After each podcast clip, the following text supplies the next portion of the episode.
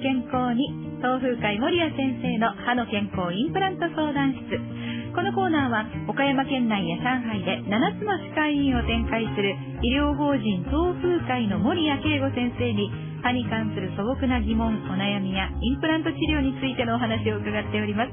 今日もスタジオには守谷慶吾先生お越しいただいております。こんにちは。こんにちは。よろしくお願いいたします先生あの学会に出席してこられたということのようなんですけれども、その学会の名前がはいものすごい興味あります。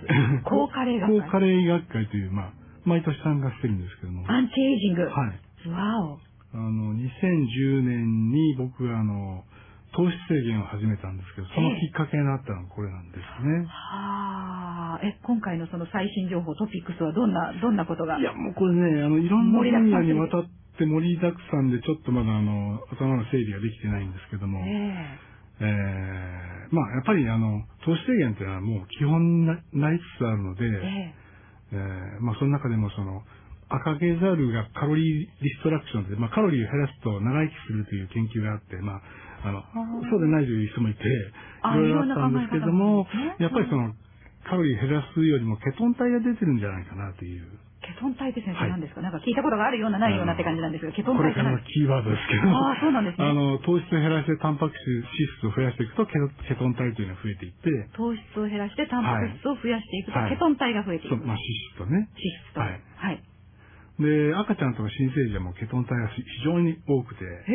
まあ、人間のもともとの、あの、主たるエネルギーはケトン体じゃないかなというあ、そう言なんですか。はいまあ、脳も、あの、糖質が使えないというふうに、まあ、か言われてましたけども、ええ今もケトン体を使えるということで。えじゃあ、ケトン体がいっぱいある方がいいってことですね。そうですね。あーケトン体を、え、その年齢、年齢に合わせてケトン体が減っていくっていうやっぱり状態なんですか？赤ちゃんが一番多いっいやいてことは。や、そういう意味じゃなでもないくて、あの、糖質を取るとケトン体回路は回らなくなるんで、はあ。残念ながら。だから糖質制はい、限。はい。はあ、そうなんですね。だからケトン体が多くなると、やっぱり癌とかにもかかりにくくなるし、ええ。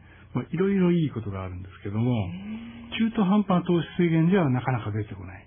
えーどのぐらい糖質制限しなきゃいけないんですか？そこ大事先生。どのぐらい、まあ、その話またゆっくり。でもかなり中途半端じゃいけないってことはかなりってことですよね。そうですねしっかりこう管理していかないといけないですよね。あでもケトン体ってちょっとじゃあキーワードですね。そうですね。これが増えるように、だからカロリーを減らして、えっ、ー何でしたっけ？糖質を減らして、糖質を減らして、タンパク質えータンパク質脂質を増やすタンパク質と脂質を増やす。というような食生活を心がける。ははいい。タンパク質、脂質を増やす。はい。ケトン体を増やす。はいはい。ということで、ぜひ覚えておきましょう、皆さんも。ははいい。わかりました。高カレー学会。あ、これ東京で行われたんそうですね。今回ね。はい。また、あの、よかったら最新情報もい。ろいろと、アンチエイジングものすごい興味ありますので、よろしくお願いいたします。それからまあね、あの、先生と言いますと、走る歯医者さんでいらっしゃいますけれども、はい。小豆島オリーブマラソン、はい。参加してこられたとえいうことで。ーまあ、毎年これが大体そのシーズンの終わりぐらいになるんですけども、ええ。あの、非常にいいお天気で、あ、暑いっていうふうに言われてましたけど、そうでもなくて、まあまあ気持ちのいい、あの、マラソンできまして、えーうん。まあ今回あの、2時間を切れたんで、まあだいぶ良くなってきたかなという感じですね。あ、そうかハーフそうハーフですよね。ええうんあ、じゃあやっぱり、あれですね、徐々に先生伸びてきてますね、あまたね。の、だいぶ良くなってきた。ああ、素晴らしい。今回あの、あれなんですね、いつもあの、そうめん食べ放題ってやつで。ああ、小豆島だから。そうそうそういいですね。まあ普段はこれ糖質なんで食べないんですけども、もう1年分食べましたからね。とりあえず。え、先生、先ほど厳しい糖質制限が必要っておっしゃいましたけど、それはいいんですね。、たま、たまにはいい 刺激になるんじゃないかなっていう。ということですね。まあ楽しんでこられたという。食も、それからなんかこう観光じゃないですけど、そういういい、いいスポットもいっぱいあったみたいですね。っぱりね、小豆島っていいですよね。ううんん。エンジェルローズ行ってきました。エンジェルロード？はい。あなんか恋人同士手をつないで踊るといいという。あの、海の、あの、ちょっとこう、えっ、と、そうそう干潮の時に現れるという。できるんですよああ、先生そこはお一人で歩いてください。えまあ、なでも綺麗でしたでしょうね。いいおそうですね。いい天気な。とこですね。ねえはいそういう楽しみもあったようでありますけど、はいああ、もうマラソンはじゃあ今シーズンはこれで。そうですね。これからトライアスロンということで。またじゃあトライアスロンのお話も聞かせていただければと思います。では、リスナーさんからのご質問です。メールを頂戴いたしました。森谷先生、こんにちは。我が家には80代のおばあちゃんがいます。足が悪くてほぼ歩けません。自宅まで出張診療してもらうのは可能でしょうか？場所は岡山市の南区です。費用などが割高になってしまうのでしょうか？ということで、森谷先生のところも出張診療は、えーっと、出張診療というか、訪問診療訪問ですね。診療っていう言い方あなんですね。の、はい往診と訪問診療という言い方があって、まあ、同じように使われてますけれども、ええ、ええ。まあ、求めに応じて1回だけ行くのが往診であ、訪問診療って割とこう、計画的に行くんですね。そうなんですね。そういう違いがあるんですね。まあ、歩いていけないということでしたら、まあ、ほぼ可能だと思いますね。あ、そうなんですね。あ、じゃあその、例えば、えー、足が悪くてっていうのが、まあ一つのその基準ということになるんですまあか、要介護のニーとかついてると、まあ全然 OK なんですけども、まあ、なくても歩いていけない歩行困難というのがあればええ。大丈夫ですとあ思います。、そうなんですね。はい、はい。で費用もですね、ええ大体その医療保険も介護保険も1割の方がほとんどなんで、ええ。まあ、そんなに高くなることはないと思います。あ、そうですか、うんそうですか。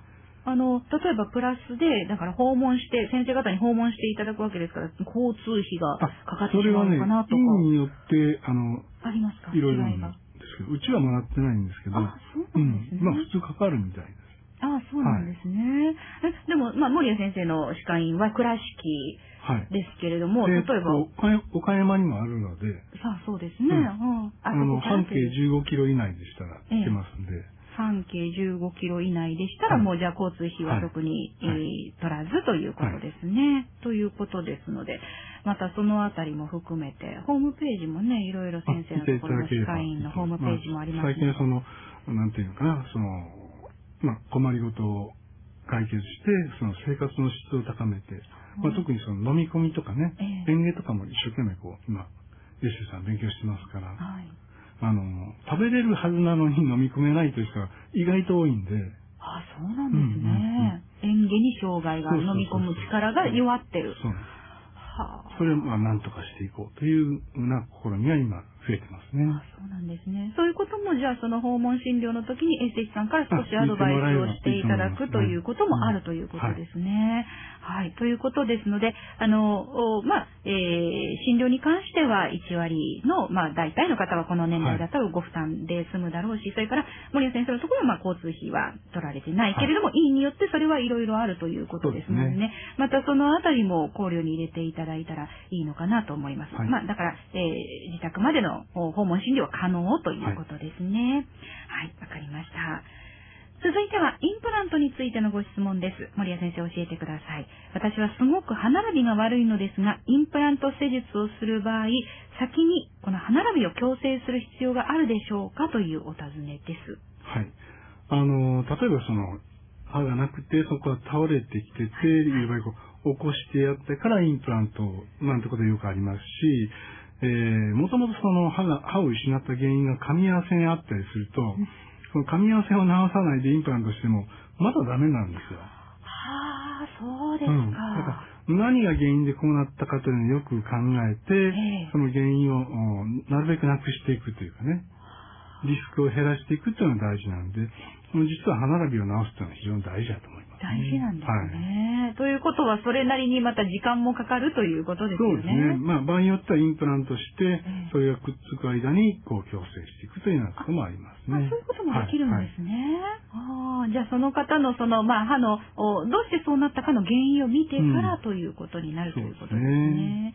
じゃあ、もしかしたらこの方は歯並びが悪いのを気にしていらっしゃるということですうのでん、先にそちらを矯正してから、まあ、これを機会にね、まあしたらいいかもしれませんとね。いうことですね。はい。ぜひね、早めに、じゃあね、見ていただいた方がいいかもしれませんね。はい。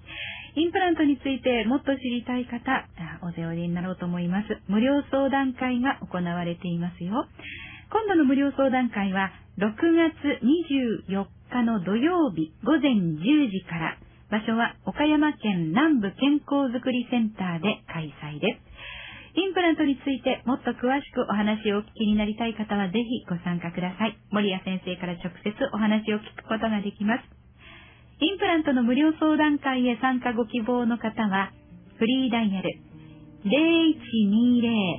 0120-378-902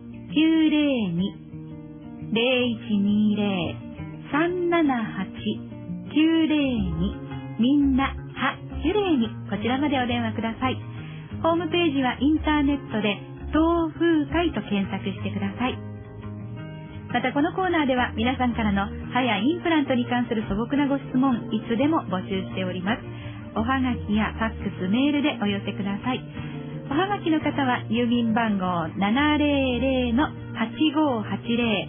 ファックスは086-233-3550。e メールは hit.rsk.co.jp いずれも宛先は RSK ラジオ、かも名前レディオ、森谷先生の歯の健康係までお送りください。次回は6月21日水曜日にお送りいたします。森谷慶吾先生でした。どうもありがとうございました。ありがとうございました。